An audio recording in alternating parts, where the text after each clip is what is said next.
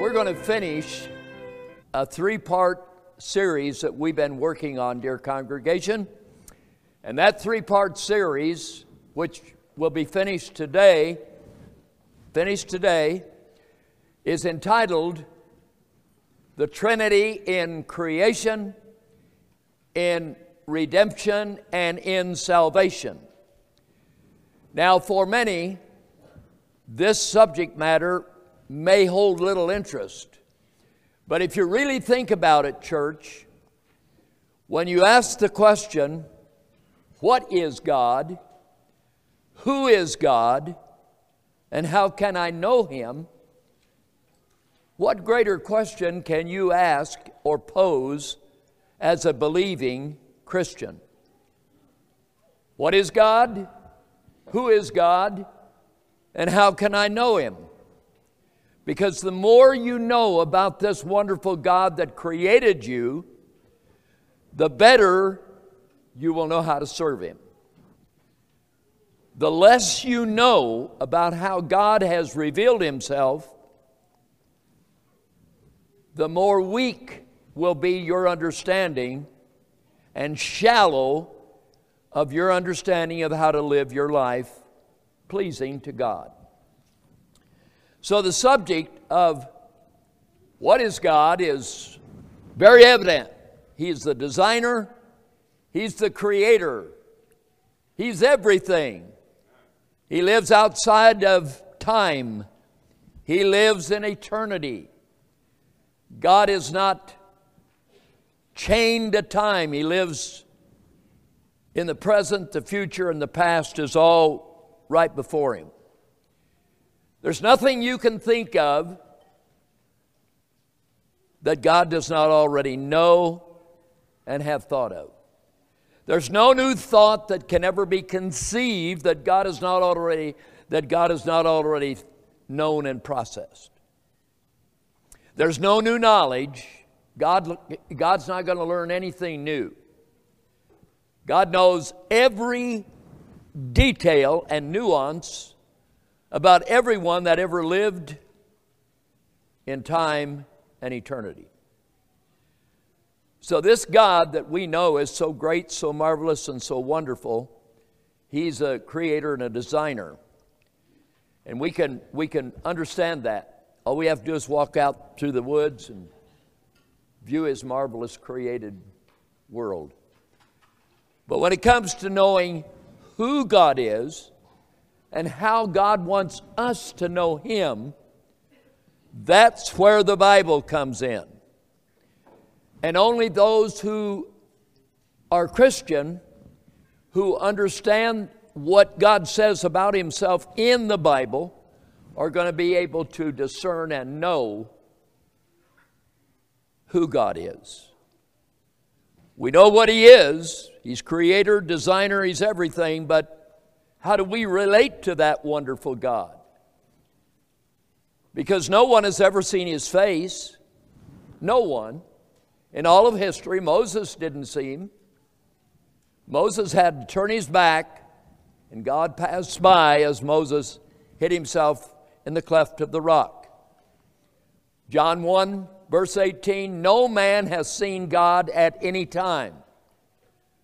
Well, in view of that fact, church, here we sit in these pews today. And how do you and I relate to a God who is incomprehensible? How is that? How do you and I, how do we know, how can we know more about this one eternal and ever living, self existing, uncreated God unless we open the pages of the Bible and know what the scripture itself says about God. And that's why Bible believing Christians are the only people that are going to get to know who God is. So that's what we're doing here in this lesson here today. We've been on this subject matter now for quite a while. Different, we've approached it from different ways, but we, we've been looking at the triunity, the triune nature of God We've looked at the incarnate Christ, how God became man to become perfect, sinless man and die for us and take our place at Calvary. So we've, we've studied the incarnate, the incarnation of God in the person of Christ. And uh, then for the last two Sabbath days, we looked at the God, the triune God, the Holy Trinity, Father, Son, and Holy Spirit. We looked at how the triune nature of God works in creation, how He works in redemption, and that's what we left off last week. And now today we're going to be focusing more on how it works in salvation. Now, there's a world of believers out here that have never distinguished between the word redemption and salvation.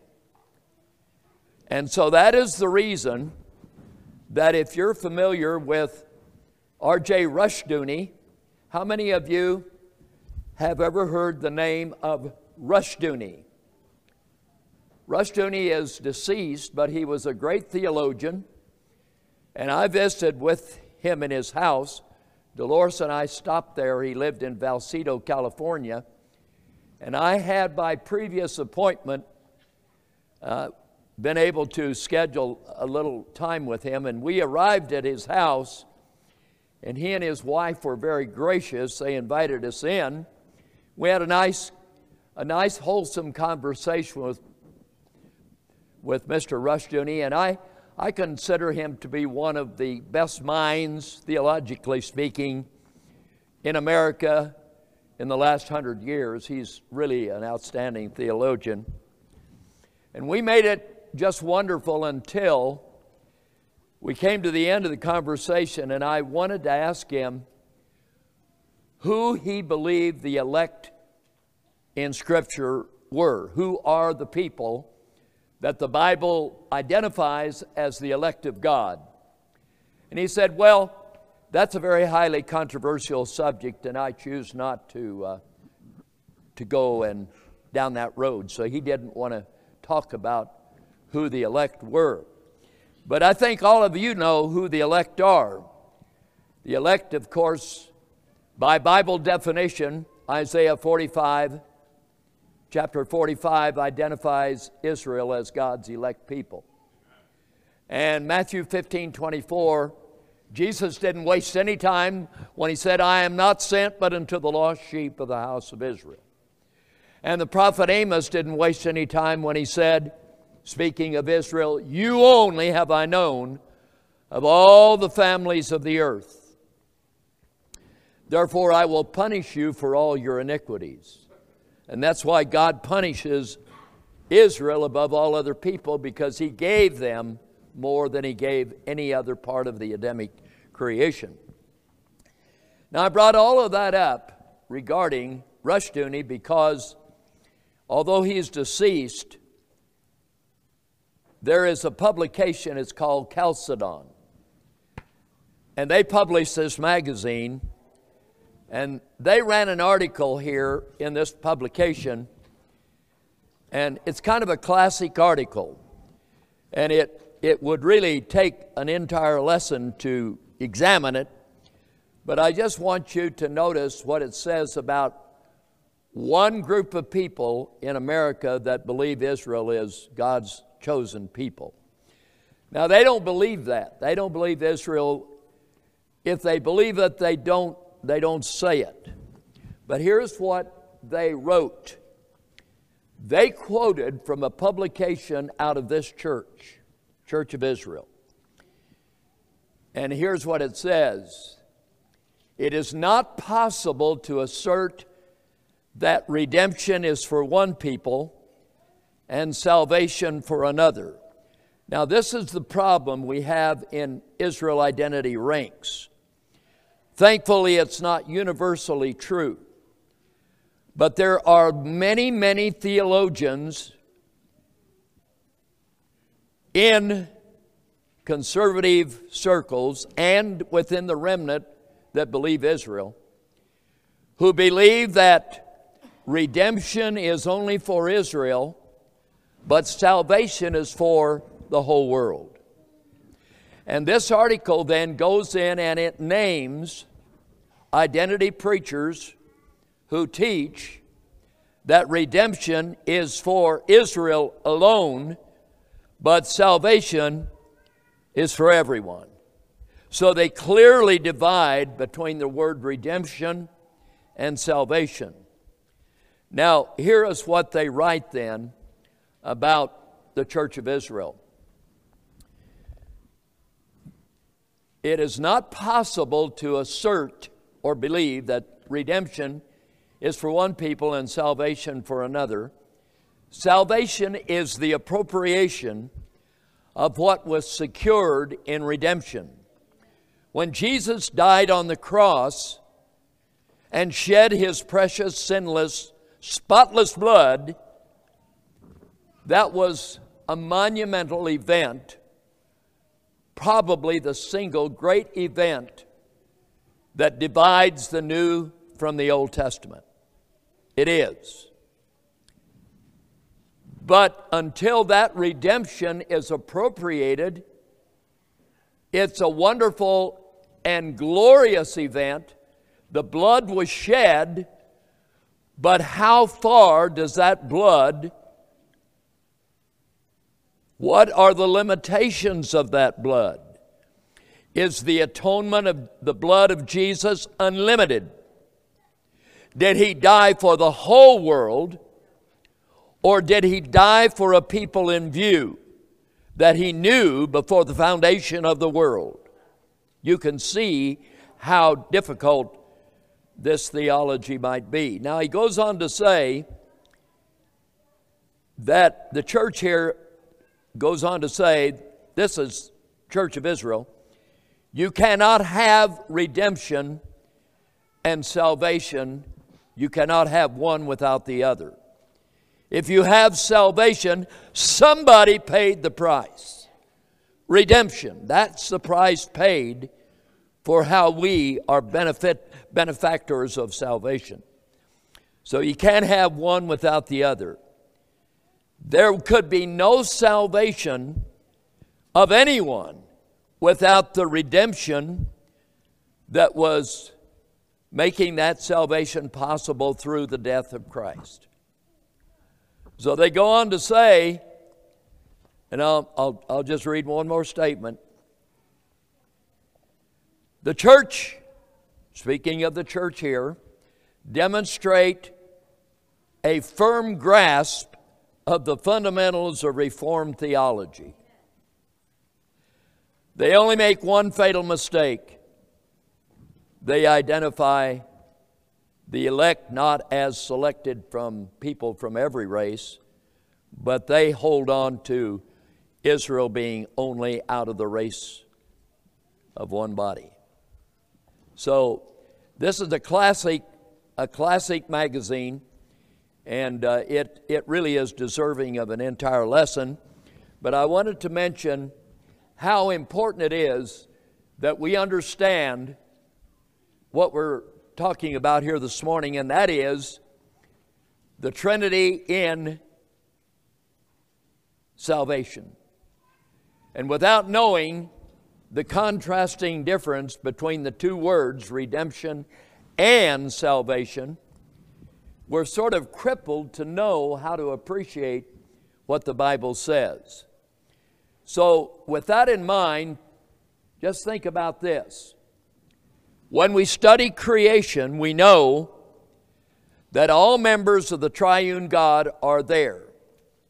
No different than I'm looking at my dear brother Martin today, if you'll stand up, Martin.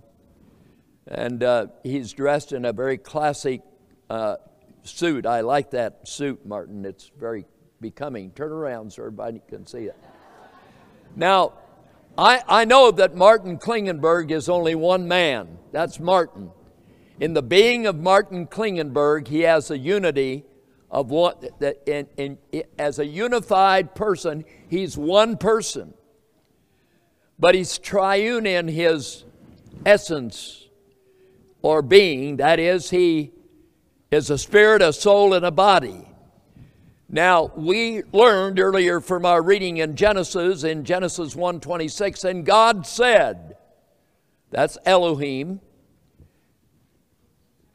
A word that appears 2,500 times in the Old Testament. Elohim is a plural noun. It's triune, Father, Son, and Holy Spirit. Let us, plural, pronoun, make man in our, plural pronoun, image. So in creation, the Father, Son, and Holy Spirit are all active. No less than Martin here this morning, who walked in here in a body. He, he has a body, and that, and that body is the temple that houses his soul and his spirit. So Martin employed his body to get here. He uses his soul, his intellect, in his participation in the reading of the law this morning. And then in his spirit, he was communicating with his Father in heaven. So all parts of, of, of, of uh, Brother Martin were activated here today. So the triune nature of God is that the Father, Son, and Holy Spirit were active in creation. They were active in creation. They were active in redemption.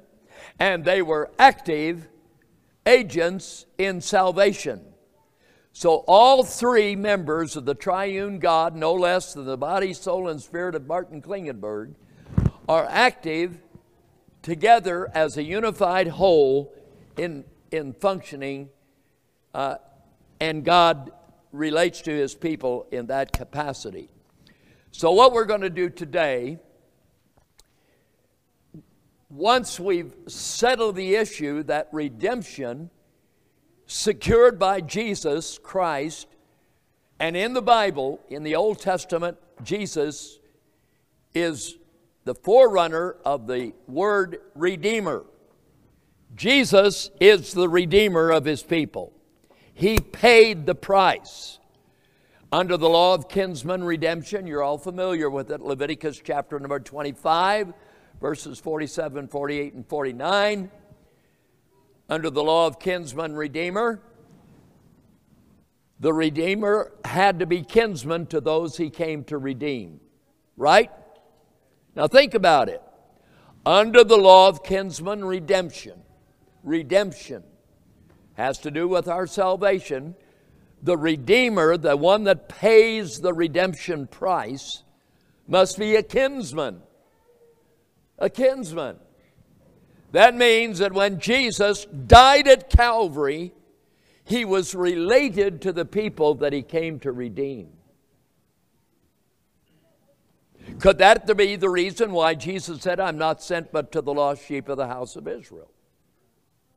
Now, this is a very exclusive theological position to believe and take. Granted, in the world that we live in, it's one of overwhelming rejection because the world that you and I live in today is devoted, dedicated, sold out on the idea of diversity, equity, and inclusion.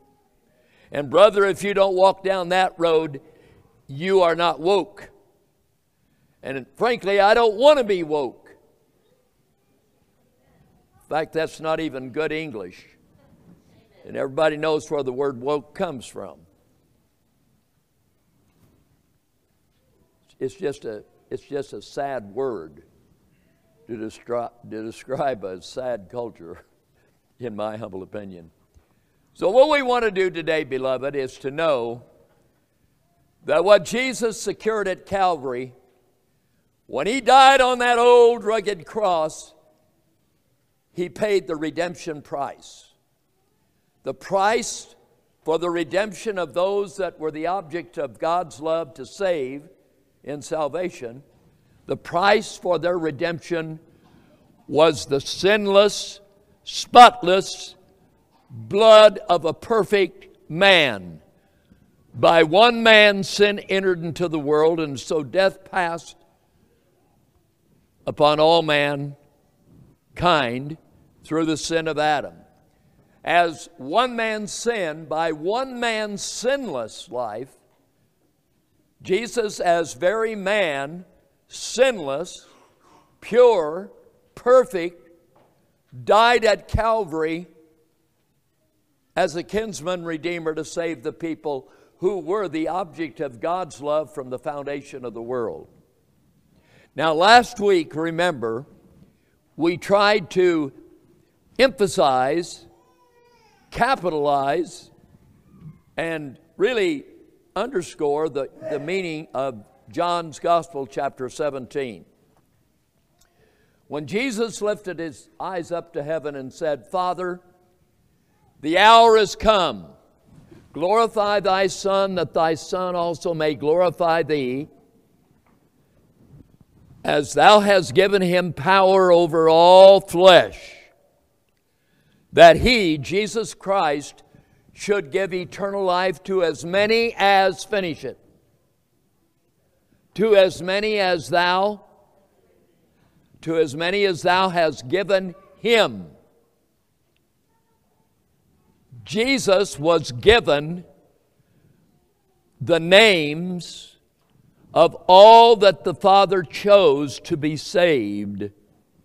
A lot of people can't handle that because they believe that every name that's ever been created should be on the list.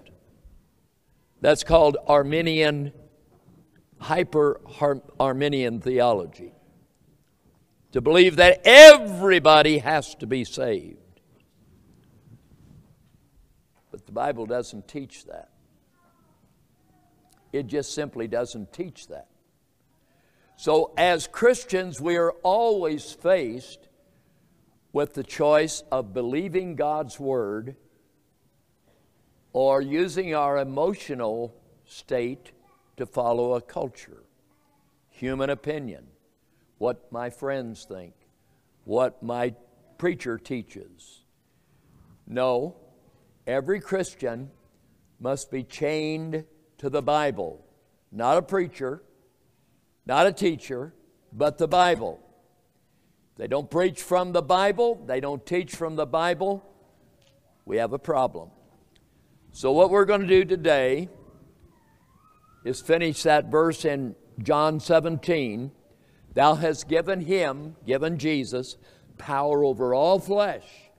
That means Jesus holds every living potential being that God determined to be saved as a gift from his Father.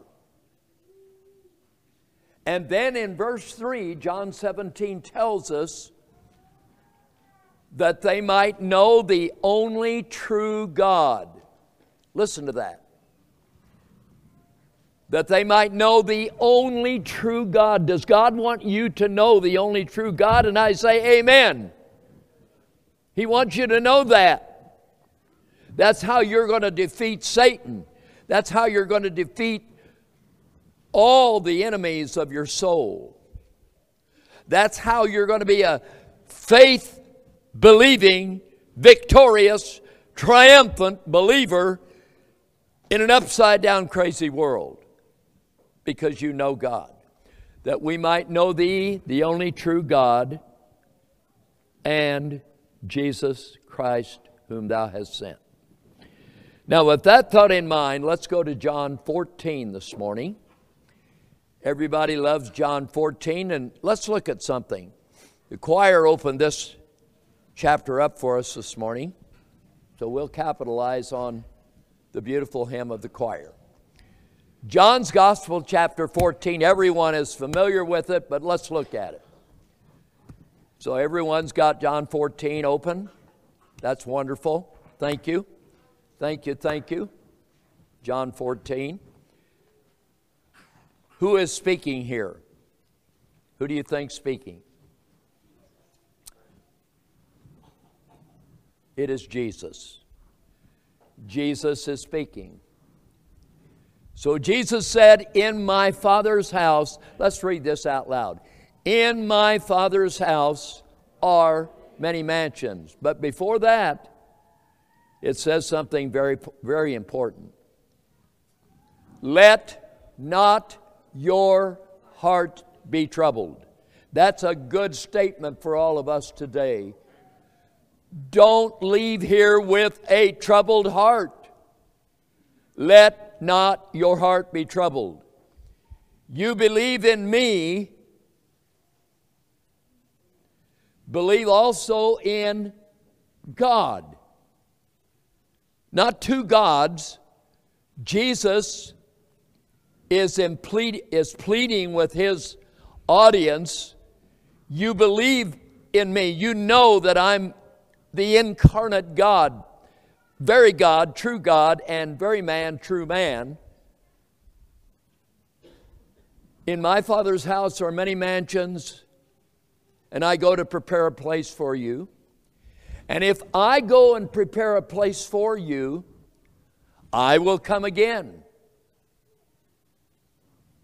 And what did he say? I will come again and do what? Big and loud. I will come and. So that's a very important statement. I will come and I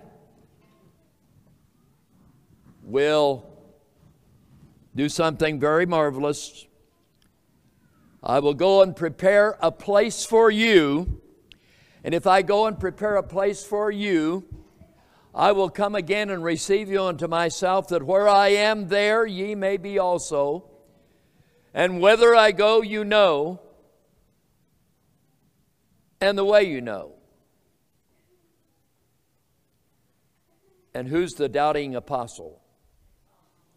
And Thomas saith unto him, Lord, we know not whither thou goest, and how can we know the way? So Thomas is not, he's lost here what he doesn't understand what Jesus is saying. So Jesus saith unto him, unto Thomas, I am the way, the truth, and the life. That's a very famous statement, church from the lips of Jesus. I am the way, the truth, and the, and the light. And in the Greek, the article the means emphatically the only way. I am the way, the only way, the only truth, and the only life. One path to God our Father is through Jesus Christ. There's one mediator between God and man. 1 Timothy 2, verses 5 and 6. One mediator between God and man, the man Christ Jesus, who gave his life a ransom, a ransom for those he came to redeem. So Jesus said, I am the way, the truth, and the life, but he didn't stop there. He said, No man knoweth what? He said, No man cometh to the Father except or but by me. Now let's think about that. Jesus said, right after he says, I'm the way, the truth, and the life, he, he says, No man cometh unto the Father but by me. What, what does Jesus mean there? Well, let's go back to the phrase, I am the way, the truth, and the life. What Jesus means when he says, I am the way, is that I am the way to know the Father. Now, when we say the Lord's Prayer, we say, Our Father, which art in heaven, hallowed be thy name. The way we can really appreciate who the Father is, is to know that Jesus reveals the Father to us. We would not know much about the Father except that the entire Gospel of John is telling us through the lips of Jesus all about the Father. All about the Father. Luke's gospel is devoted to telling us all about the Son of God, Jesus. And John's gospel, again, is all about telling us who the Holy Spirit is, that He is. He, the Holy Spirit, is equally, fully, and holy God as well. Now, when John's gospel says, in the words of Jesus, I am the way, the truth, and the life, no man cometh unto the Father but by me. He, he goes on to say something that troubles the apostles. Jesus said, If you had known me, you should have known my Father also. You would have known my Father also, for you know him and have seen him. Now that was a shock. Jesus said, You not only know him, but you have seen him. The Father, not God, not the essence of God, not the being, but you've seen the express image of the one eternal God. Jesus is that express image. So Philip is standing there, he's one of the apostles. So Philip saith unto Jesus, Show us the Father, and we'll be satisfied. It sufficeth us. And Jesus turned to Philip and he said, something very quite significant. He says, I ha- have I been with you so long, and yet hast thou not known me, Philip. He that has seen me has seen the Father.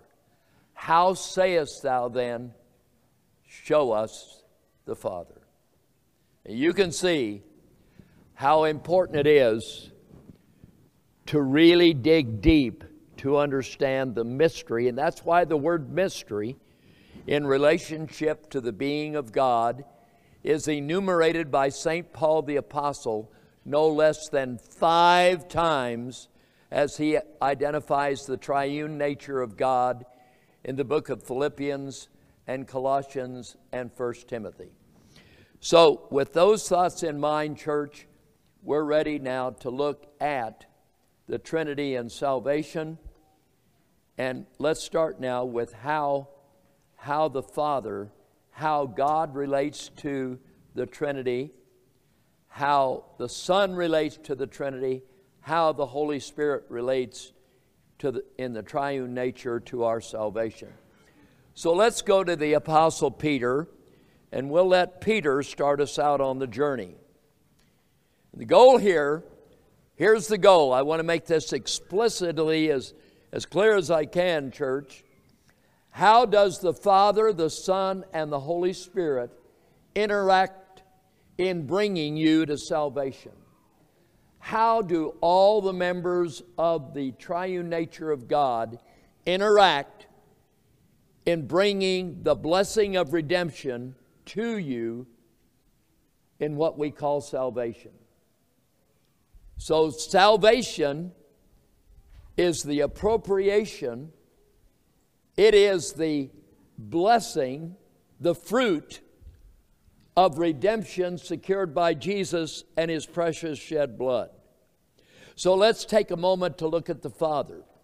The Father is the one that we call the elector. Now, we call him the elector because he does the choosing.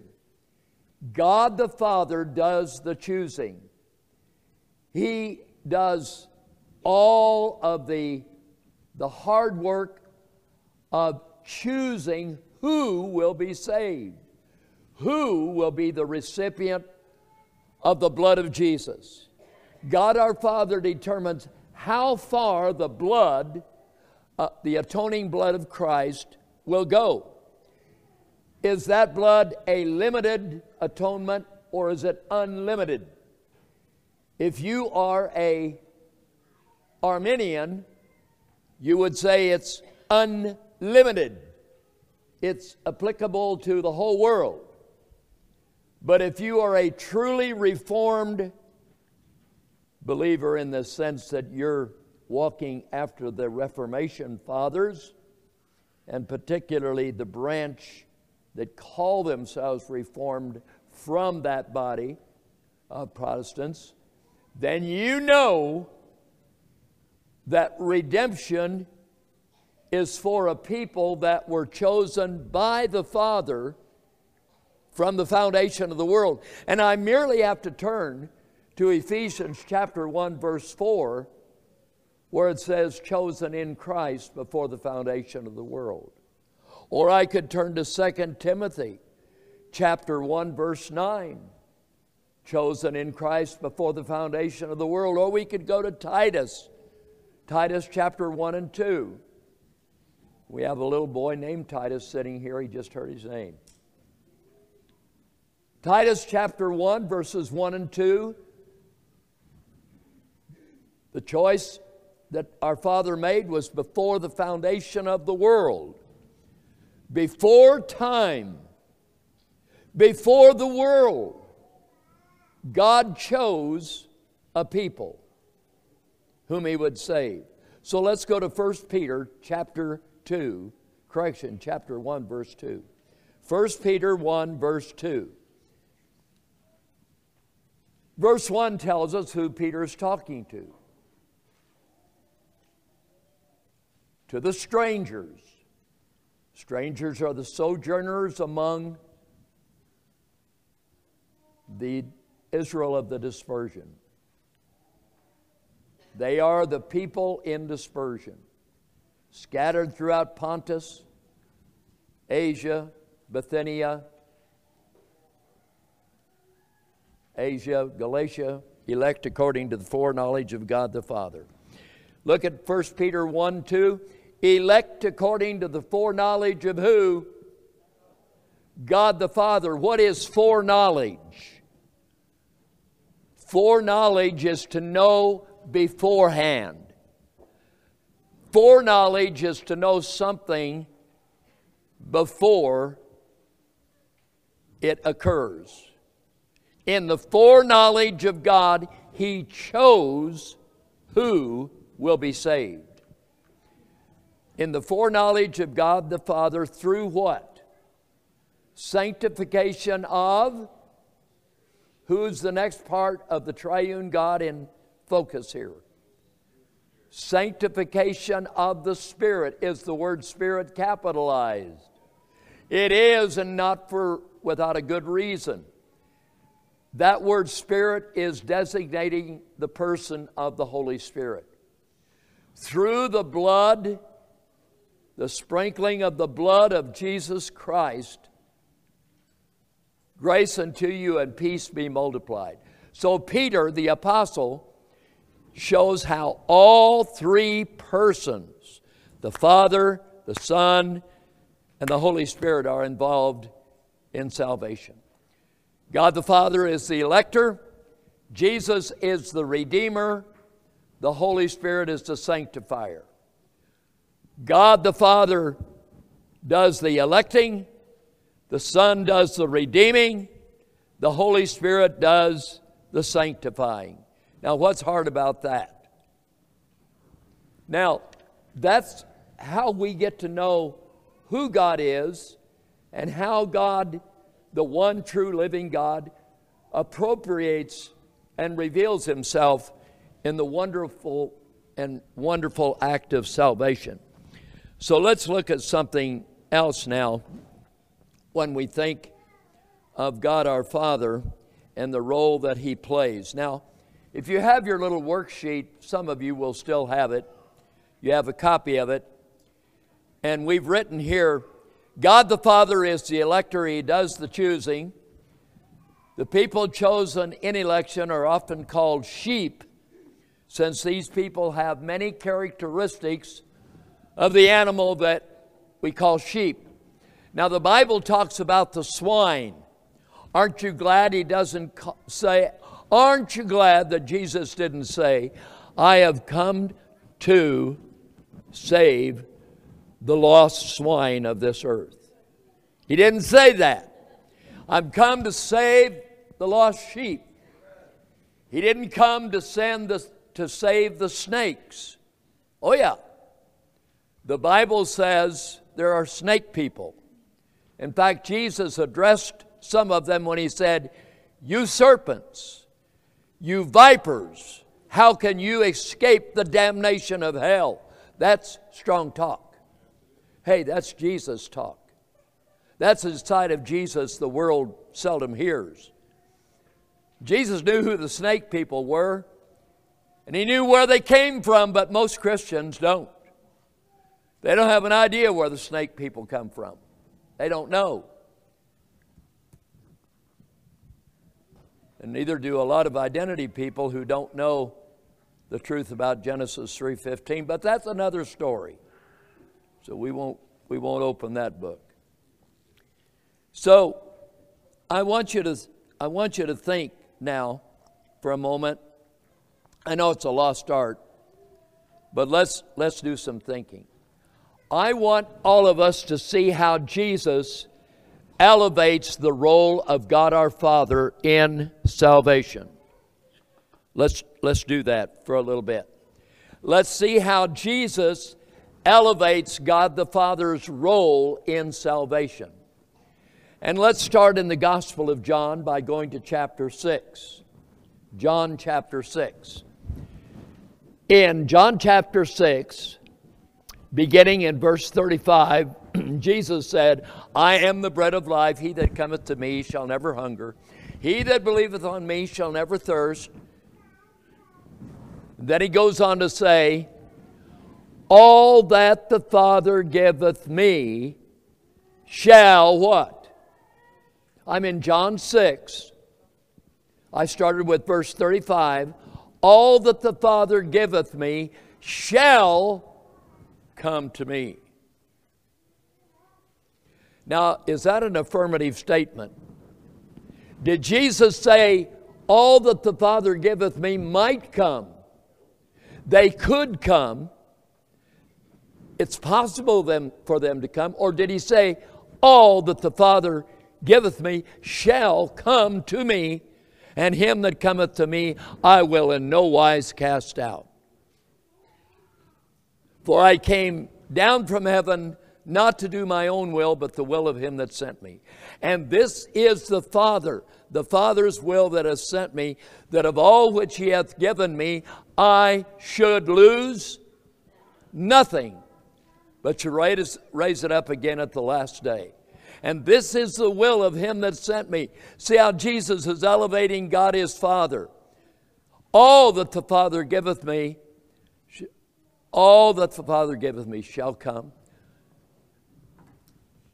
All that the, it, and it is the will of the Father that everyone which seeth the Son and believeth on him may have everlasting life, and I shall raise him up again at the last day. Now drop down to John 6 44, and what did Jesus say there? Let's see how, how important is the role of God the Father. That's the question here. Jesus in John 6:44 said, "No man can come." I think that's a double negative. No man can come unto me, Jesus said of himself, except the Father which has sent me draw him. How emphatic is that statement? No man can come to me except the Father draw him. Now, what member of the triune nature of God does the drawing? God the Father does the electing. The Holy Spirit does the drawing, the wooing, persuasiveness. The Holy Spirit is the catalyst, the persuaser. He is the great persuasive one that draws people to salvation. He does it by a quickening process. So that's very important that we see that. Now, let's look at a little more about Jesus honoring the role of the Father in salvation by going to John 10. In John 10, the Gospel of John, chapter 10, look at verse 26. we read this verse. Jesus says, word, words of Jesus, but you believe not. But you believe not because you are not my sheep. Now, if I believe what is taught from the pulpits of modern America, I wouldn't know what to do with John 10 26.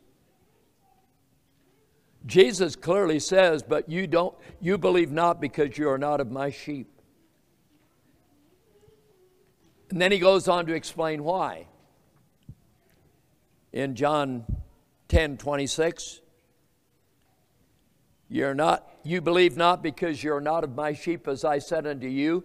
My sheep, sheep, hear my voice, and I know them, and they follow me. And I give unto them eternal life, and they shall never, never perish. Now, there's a whole theological battle over once saved, are you always saved? If you believe your Bible, look at what it says. I give unto them eternal life, and they shall never perish, neither shall any man pluck them out of my hand. Do you believe your Bible? No man is able to pluck them out of my hand, the ones that God chose to be saved, that Jesus the Redeemer redeemed. My Father, which gave them me, is greater than all. Father gave me. Jesus is not going to save anyone excepting the ones that his Father gives him to save, be saved. My Father, which gave them me, is greater than all, and no man is able to pluck them out of my Father's hand. I and my Father are one. Now, we could spend a lot of time, church, emphasizing the role of God, the elector. And the great key word is foreknowledge. In the foreknowledge of God, He purposes out of His own good will to save whom He will. Now, somebody says, well, is that just? Well, of course it is. God doesn't have to save anyone, theologically speaking.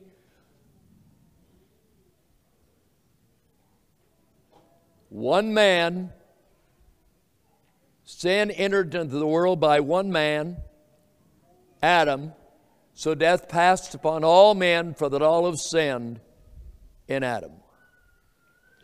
If you and I had been in the Garden of Eden, would we have made the choice that Adam and Eve made?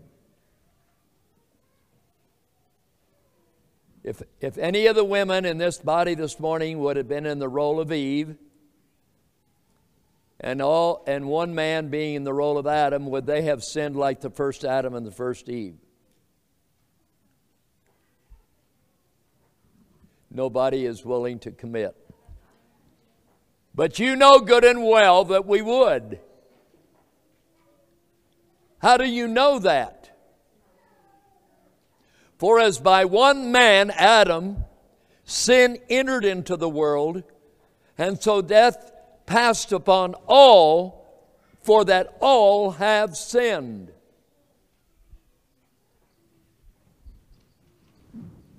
What is the universal proof that everyone is a sinner, is born into sin, and without the redeeming blood of Christ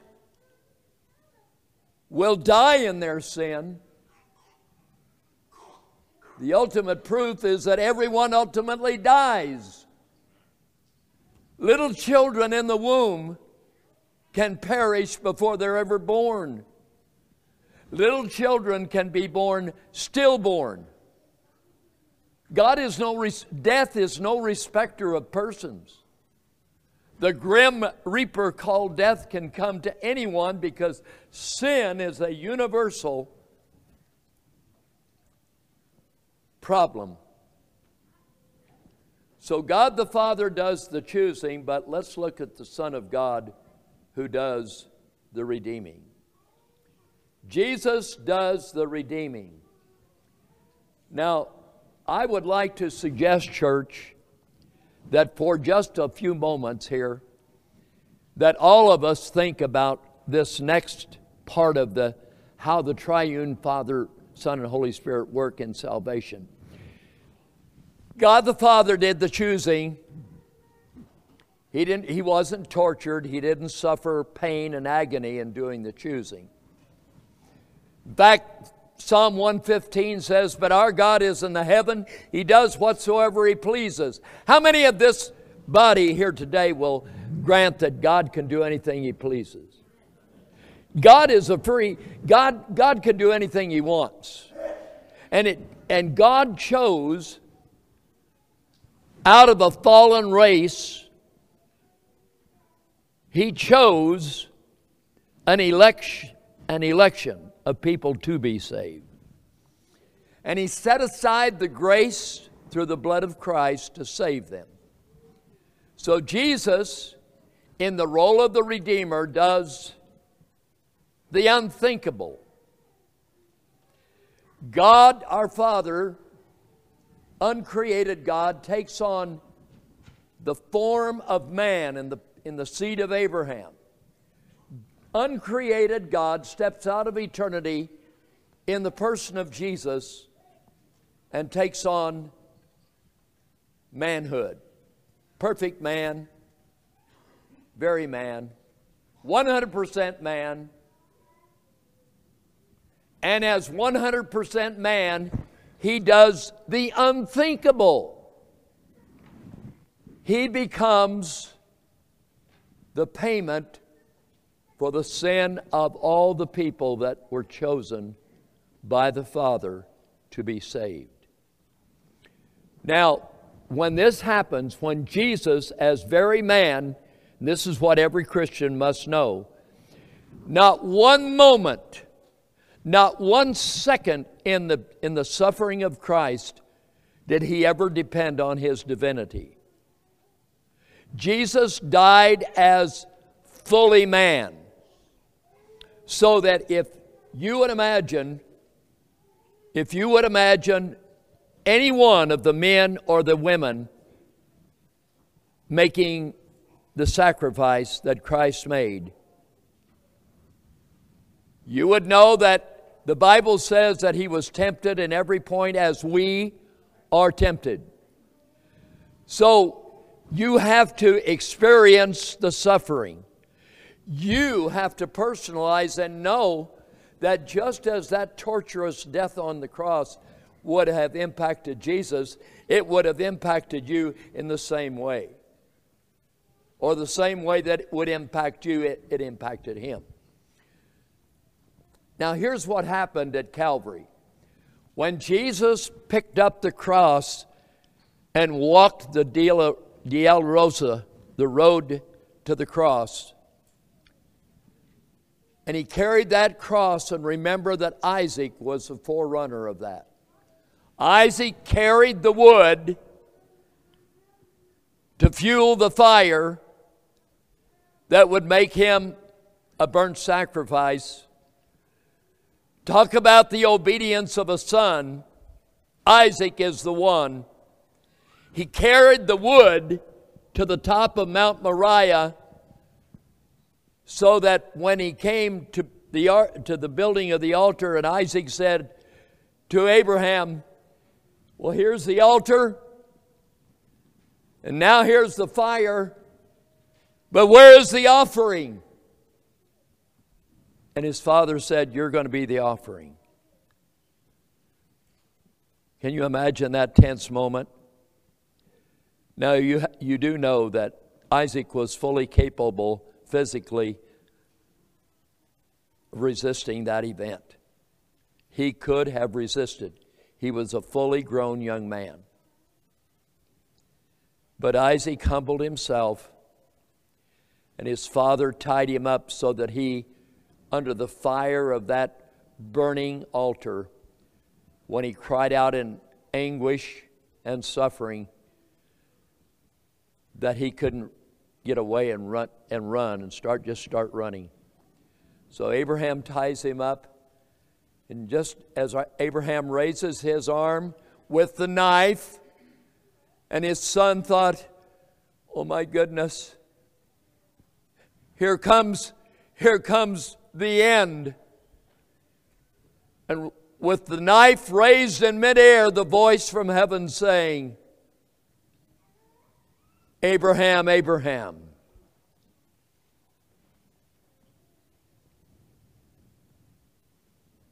No, I myself will provide the lamb. A ram is in a thicket. Abraham catches the ram, turns Isaac loose, and Isaac, by substitutionary replacement of a ram, Isaac lives. He's one of our patriarchal fathers. Aren't you glad?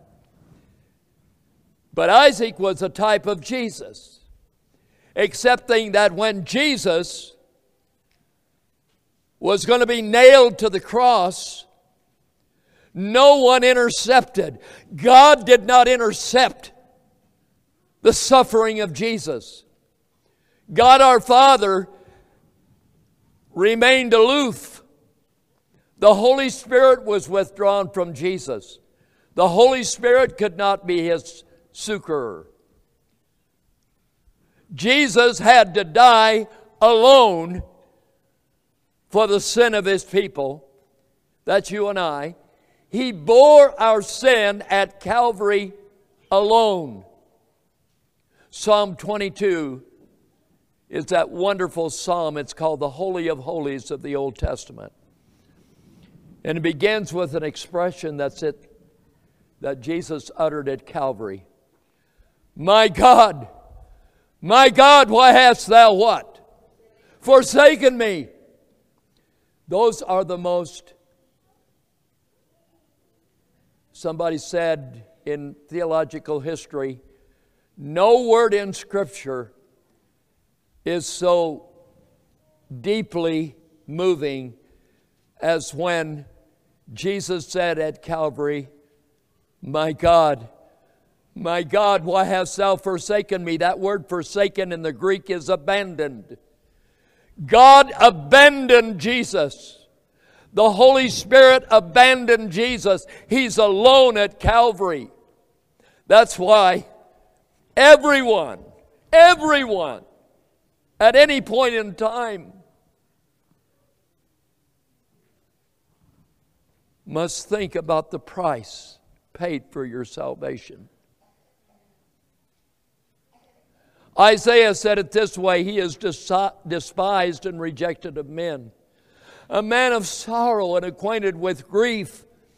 And we hid, as it were, our faces from him. He was despised, and we esteemed him not. Surely he hath borne our griefs and carried our sorrows, yet we did esteem him stricken, smitten of God, and afflicted. But he was wounded. Say it with me. He was wounded for our transgressions, he was bruised for our iniquities. The chastisement of our peace was upon him.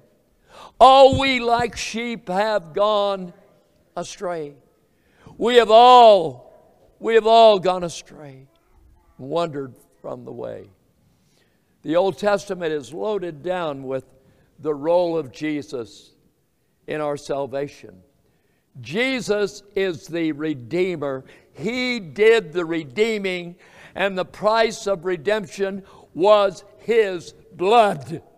And when we are called out of the darkness of this world and drawn to God our Father by the power of the Holy Spirit, then that Holy Spirit draws us to the only remedy for our sin, and that is Christ. Christ alone is the only remedy for our sin. That's why he deserves all the love and worship that we can ever give him. So I'm going to ask the congregation for the next moment or two to turn to the Gospel of Matthew. I'd like everyone to turn there if you would. If you would be so kind to go to the book of Matthew, chapter 27. the Gospel of Matthew 27, we're looking at Jesus uh, as the one who pays the price, the Redeemer. God the Father does the choosing. Jesus, God is, the Father is the elector. Jesus is the Redeemer. Now, we'll come down to verse, we'll come down to verse 45. Let's start with Matthew 40, Matthew uh, chapter number 27, verse 45. Let's read together. Now, from the sixth hour, that's 12 o'clock, high noon, there was darkness over all the land until the ninth hour. What's the ninth hour? Three o'clock in the afternoon. There's a total eclipse. Jesus is hanging on the cross. Now, what has happened to Jesus as they bring him to that cross? He is dehydrated. He has been beaten with a cat of nine tails. He, his flesh is so raw. His face is so marred that he's unrecognizable. How many seen the Passion Play? If you've seen the great Passion Play by Mel Gibson, you know that that's not an exaggeration. That movie is not an exaggeration of the pain and suffering of Jesus Christ. And he suffered as a man, not as God, but as a man. By man came death, by man came the resurrection. 1 Corinthians 15. Now, about the ninth hour, what time in the day is that? It's very important. It's, not, it's 3 o'clock in the afternoon. G- Jesus cried with a loud voice and he repeated the words of Psalm 22 1 which says, My God, my God, why hast thou forsaken or abandoned me? Eli, Eli, lama sabachthani. That is to say, My God, my God, why hast thou forsaken me? What did Jesus mean, church? Jesus knew that he died alone at Calvary. The Father could not look upon him because God could not look upon the one who's paying the price for sin. Sin costs God a lot. And that's why the, whole, the Bible says that when we sin, it grieves the Holy Spirit. You cannot grieve the wind or electricity or something that people want to make the Holy Spirit. You grieve the Holy Spirit because he is God. Ephesians 4:30. My God, my God, why hast thou forsaken or abandoned me? Now the people standing around the cross said, Well, call on Elijah. Call, call Elijah or one of the prophets to come and save you. But Jesus died alone. He died alone for you and I. What does your salvation mean to you? Salvation is not cheap grace. It cost the Son of God as fully man every ounce of who he was as a man. That Jesus could endure the torture, the suffering, the most innocent person who ever lived on this earth endured the greatest punishment ever dealt to anyone in history. The most innocent person who ever lived suffered the greatest torturous death. He finally suffocated to death. And when Jesus gave the Spirit, released the Spirit from his body, the soul of Jesus descended into Sheol, Old Testament word for the Greek word Hades, or translated hell. Jesus went into hell to deliver the captives from their prison. Jesus endures everything that people could ever endure. He went from death, from life to death, from death into hell, and back again.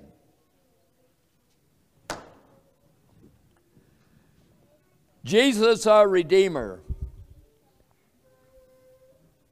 And finally, in closing, Jesus, the Redeemer, the Father, the Elector, and the Holy Spirit is the Sanctifier. Now, the Holy Spirit is the most depreciated member of the triune God. He is the one that is most neglected. And it's sad because he is the most neglected member of the triune God. It's sad, church. And I, let me tell you why. Jesus, your advocate, is now in heaven. He is your advocate. The word advocate is like an attorney. Jesus is pleading the cause of the remnant before God our Father today in heaven. It is Jesus who is pleading our case that God would have mercy upon the remnant of his people. And Jesus is our advocate in heaven. But who is our advocate on earth? Well, let me prove it to you from the Bible. Open your gospel, the book of the Bible to the Gospel of John, and this is where we're going to be closing. Now, I know we've been in the Gospel of John a lot. But let's go to John. Let's go to John chapter 6, uh, chapter 14. Let's go to John 14. Let's go to John 14, 16. John 14, 16. That is where we're going to head. This is Jesus speaking. And I will pray the Father, John 14, 16. I will pray the Father, and he shall give you another comforter, that he may abide with you. How long? Forever. Even the Spirit of truth, whom the world cannot receive, because it seeth him not, neither know him, knoweth him, but you know him for he dwelleth with you and shall be in you. Do you see all three members of the triune God in that verse? Look closely. John 14, 16 is the place your eyes should be. John 14, 16. And I, Jesus, will pray the Father, and he who is He? He, God the Father, will give you another comforter. Who is the comforter? Holy Spirit, sanctifier, as the comforter. If you are filled with anxiety, you need the peace that only the Holy Spirit is going to give you. You need it. John 14, 26, same chapter. Let your eyes go to verse 26. We're coming down the home stretch. But the Comforter, whom the Father will send in my name. How many persons in the triune nature of God is at, at play here? But the Comforter, Holy Spirit, whom the Father will send in my name, he shall teach you all things. How do you know what the Bible is supposed to be saying to you.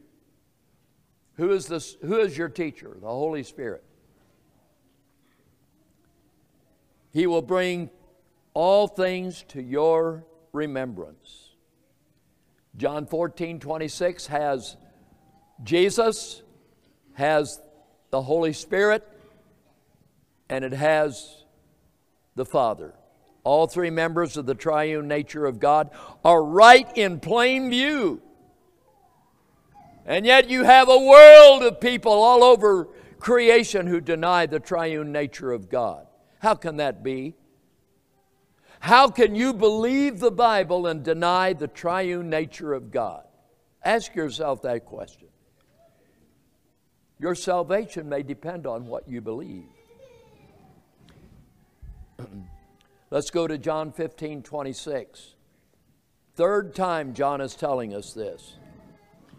But when the Comforter is come, Comforter is come, whom I will send unto you from the Father. We say in the Nicene Creed, proceeding from the Father through the Son, when I will send unto you from the Father, whom I will send unto you from the Father, even the Spirit of truth, which proceedeth from the Father, he shall testify of me. Three times in two chapters, the Apostle John steps out on the scene of history. Now, you have to know, church, that God chose John the Apostle to give the most elaborate, precise, and comprehensive view of the nature of God that's found in the Bible. That's why the Gospel of John is an absolute must for you to study. You have to study the Gospel of John, not just read it. So, in closing today, church, I would be remiss if I did not end the, the role of the Holy Spirit as sanctifier with two important verses and here they are. Two important verses. In 1 John 5 7, there are scholars who believe that this verse does not belong in the Bible. I didn't use it in John reference to the apostle John until last because I don't need to use 1 John 5 7 at all. I don't need to use that verse. A lot of people don't believe it. But I believe it.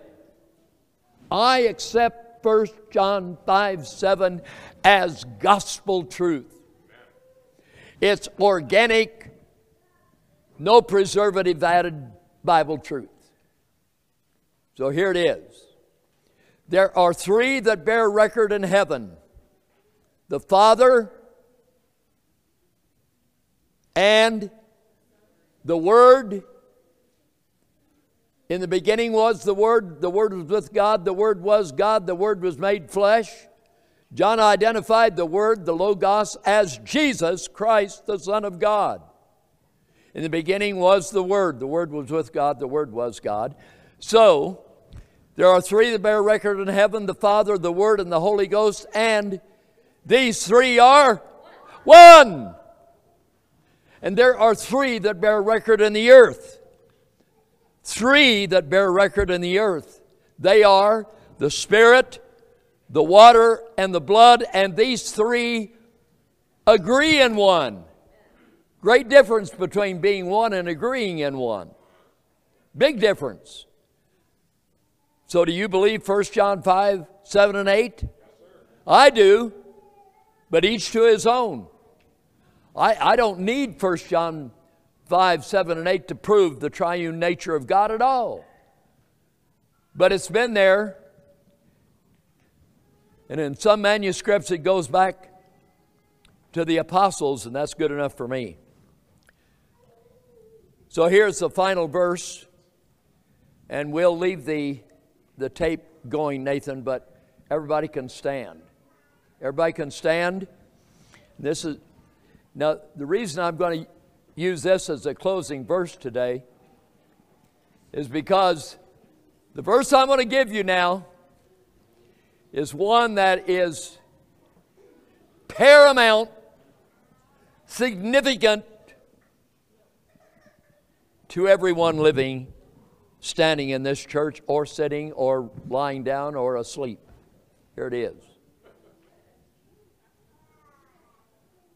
And the very God of peace sanctify you wholly. That's W H O L L Y. Very God of peace sanctify you wholly. Now, who is the sanctifier? Who's the sanctifier? Come on. The Holy Spirit.